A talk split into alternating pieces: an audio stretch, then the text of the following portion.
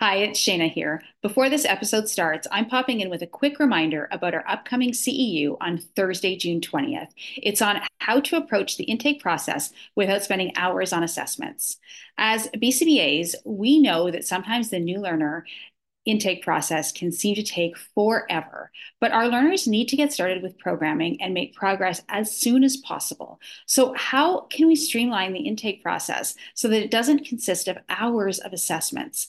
Join us live on Thursday, June 20th at 12 p.m. Eastern Time as Shira and I walk you through our intake process with lots of video exemplars of different learners and teach you how to use our assessment with ease. You can earn one learning CEU for ACE, QABA, or IBAO. Join us live at this event or to watch the recording asynchronously. Go to howtoaba.com forward slash CEU. See you then. Hi, I'm Shira Karpel. And I'm Shayna Gaunt, and we're board certified behavior analysts. At How to ABA, we provide practical resources, community, and support to ABA professionals. In each episode of our podcast, we will be having real conversations with real people sharing real stories about ABA. We'll share relevant strategies and actionable tips that will make us all better ABA practitioners. It's the ABA content you need that you're not going to learn in a textbook. Today, we are talking about what not to do as an ABA professional. We're going to review our top five don't do's as an ABA professional or a BCBA in the field. So, lots of top five tips for what not to do as an ABA professional. Shira, when we were talked about this, it was really difficult to narrow it down to just five. I also found it really difficult to talk about what not to do without talking about what to do. Because as ABA professionals, we're always saying, don't tell people what not to do, tell them what to do. Um, but we did manage to narrow this down to five, and we did manage to say, don't do this, and don't do this, and don't do this. So without further ado, let's start. I would. we do need some non-examples for our examples. So here they are. Uh, the first one would be don't don't use technical jargon. So, what's the opposite of don't use technical jargon? Dumb it down. Parents don't understand ABA language. New RBTs don't always understand ABA language either. So, really make sure that you're putting things in practical terminology, offer them some analogies, offer them some demonstrations, really model and make sure that you're not using that technical jargon. And along with that technical jargon comes acronyms. And you know, whenever I think of acronyms, I always put a big smile on my face because as ABA professionals, lots of us are either RBTs or BCABAs or BCBAs, and you know, we come in and we like to do an FA right away to analyze the ABCs of behavior. What else can you say, Shira, with it's an acronym in there, right? Like that's well, there's NCR to compensate for the BX and the function. So there's lots. yeah. Um, somebody gave me an analogy one time about going to a mechanic. And I don't know a lot about cars. So, you know, when I give the keys over to the mechanic and they check it all out and they come back and they say, okay, Shayna, you know, this needed to be done on the car and this needed to be done and this needed to be done. I really just take my keys back and I nod and I smile and I say thank you, and I don't ask any questions because I don't want to appear dumb.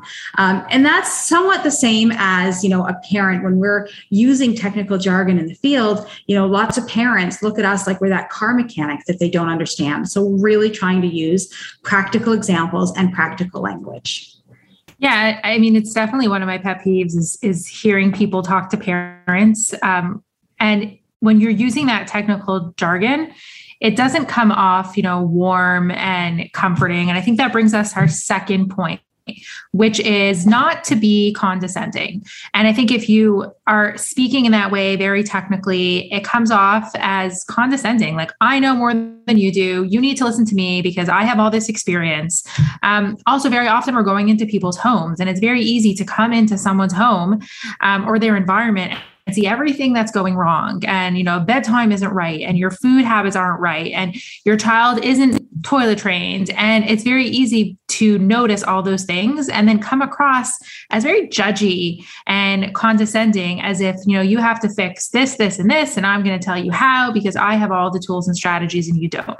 I think we need to be careful not to come across as condescending not to judge you know everybody they're allowing us into their homes. Everybody has you know their own challenges to deal with. I'm sure if you came into my home at any point during the day you wouldn't be impressed with everything that's going on. And we have to remember that we're not there to judge we're there to help.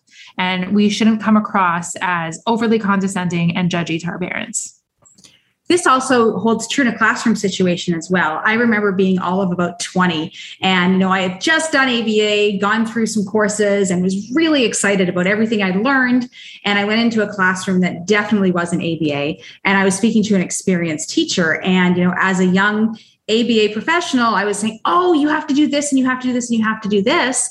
And, you know, this older teacher with lots of experience probably looked at me like, you know, I was from another planet because she was probably saying, who are you to suggest this? Um, you know, get out of my classroom. So we really do need to make sure that we are really compassionate um, and really understanding, regardless of whether, you know, we think we're right. Uh, making sure that we are, you know, understanding of what they're doing and um, making sure that we're not judging. Yeah, for sure. And when I was trained, you know, uh, many years ago to become an instructive therapist in ABA, I remember them teaching me using the SD voice. I don't know if you remember what that is, but back, you know, many, many, many years ago, that's what I was evaluated on. There was this this unnatural way of like interacting with our clients. And so as our third not to do, our suggestion is don't be unnatural. Don't use that SD voice. Um, a lot of you know, one of the myths of ABA is that, you know, we're very robotic and we're very unnatural. And I think we can dispel that by not being like that. ABA is fun. It should be interactive. It should be fun for the child and it should be fun for the therapist also. So be yourself and bring yourself to that play session and don't train our kids to only respond to certain voices in certain ways. Um, it's great when we can be natural because our kids will learn naturally and it'll just be a better experience for them when you say don't be unnatural, Shira, I also think of just play. And, you know, into play, I'm a natural, goofy person. And, you know, when I sit down and play with child, that comes through and it should come through because if I didn't do that, it would come across as stale, dull. I wouldn't have fun, and neither would the child. The child would see right through that. So, you know, of course, I want my learner to have a really great time during our ABA session, but more importantly, I want me to have a good time. Um, and the only reason, you know, the only way I can have a good time is if I'm myself. You know, if I'm not myself, if I'm trying to be somebody I'm not, um, it's going to affect my teaching. So, really making sure that you are natural. You know, you're not a robot. You're not somebody who's just going through the motions because it does look like that. Then it will it will come across as you know what you don't want to be here. You're just going through the motions. So, really make sure that you're not unnatural. Be yourself, have fun. You know, you were hired, you, you did this job or you, you went down this path for a reason and um, show that side of you.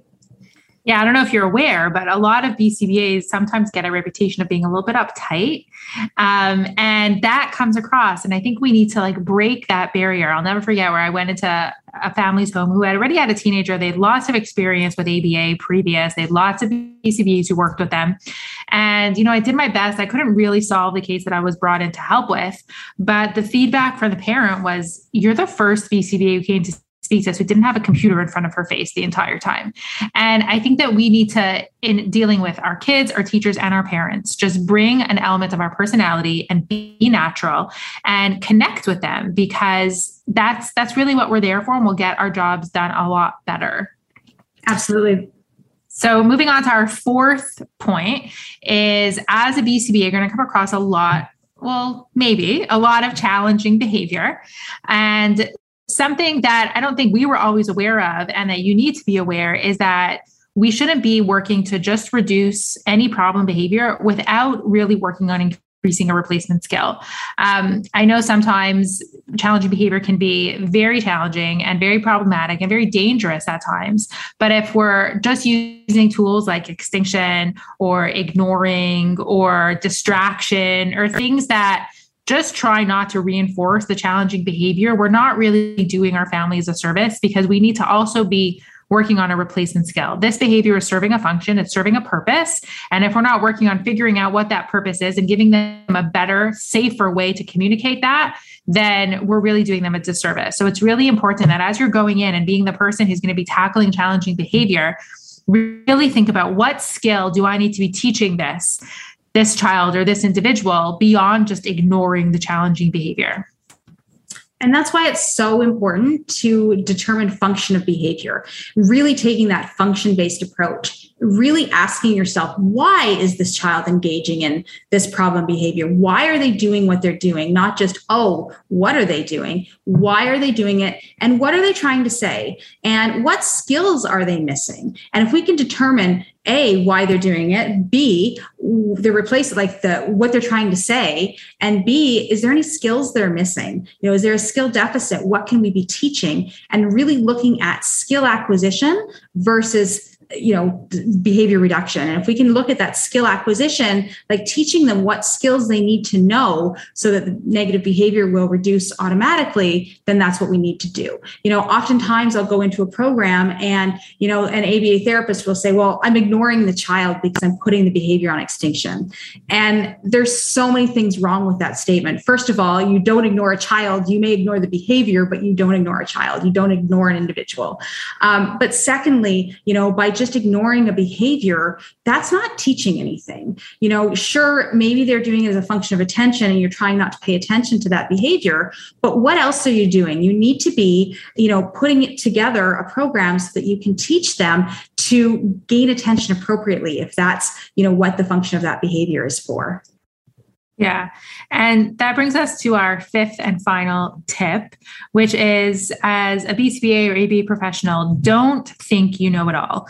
Um, I mean, I for sure fallen into this trap where I was a, you know, newly minted BCBA and I thought I knew better than the families and I was recommending a certain classroom placement and they didn't agree with me. And I, I was like, no, but I'm right. And I even spoke to the school, even though family didn't want me to. And, you know, I regret all that now because now I know how little I knew at the time. And I think we need to go into the field really knowing that we don't know it all. Um, we, even just learning how to do our job only starts once we pass the exam. Then we start getting the experience and learning and continuing to grow in the field. And it's so important to continue to take the courses and the trainings that make you a better professional. There's always more to learn and be humble. Um, you know, there's a saying out there that says, you know, I've worked with, you know, a million students with autism. What does that mean?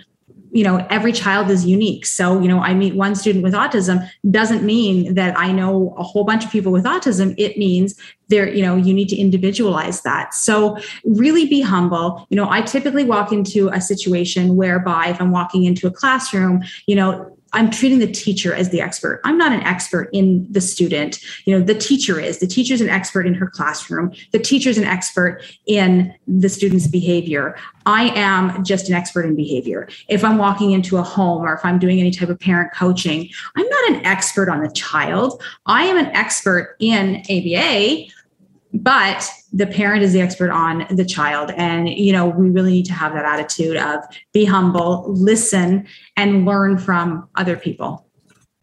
So those are our top five tips for what not to do as an aba professional. We'd love to hear what your tips are. If you have any suggestions uh, please follow us on social media and let us know what you would add to this list Thanks for joining today's conversation. Wherever you get your podcast, please go and subscribe, rate, and review so others can find out about us too.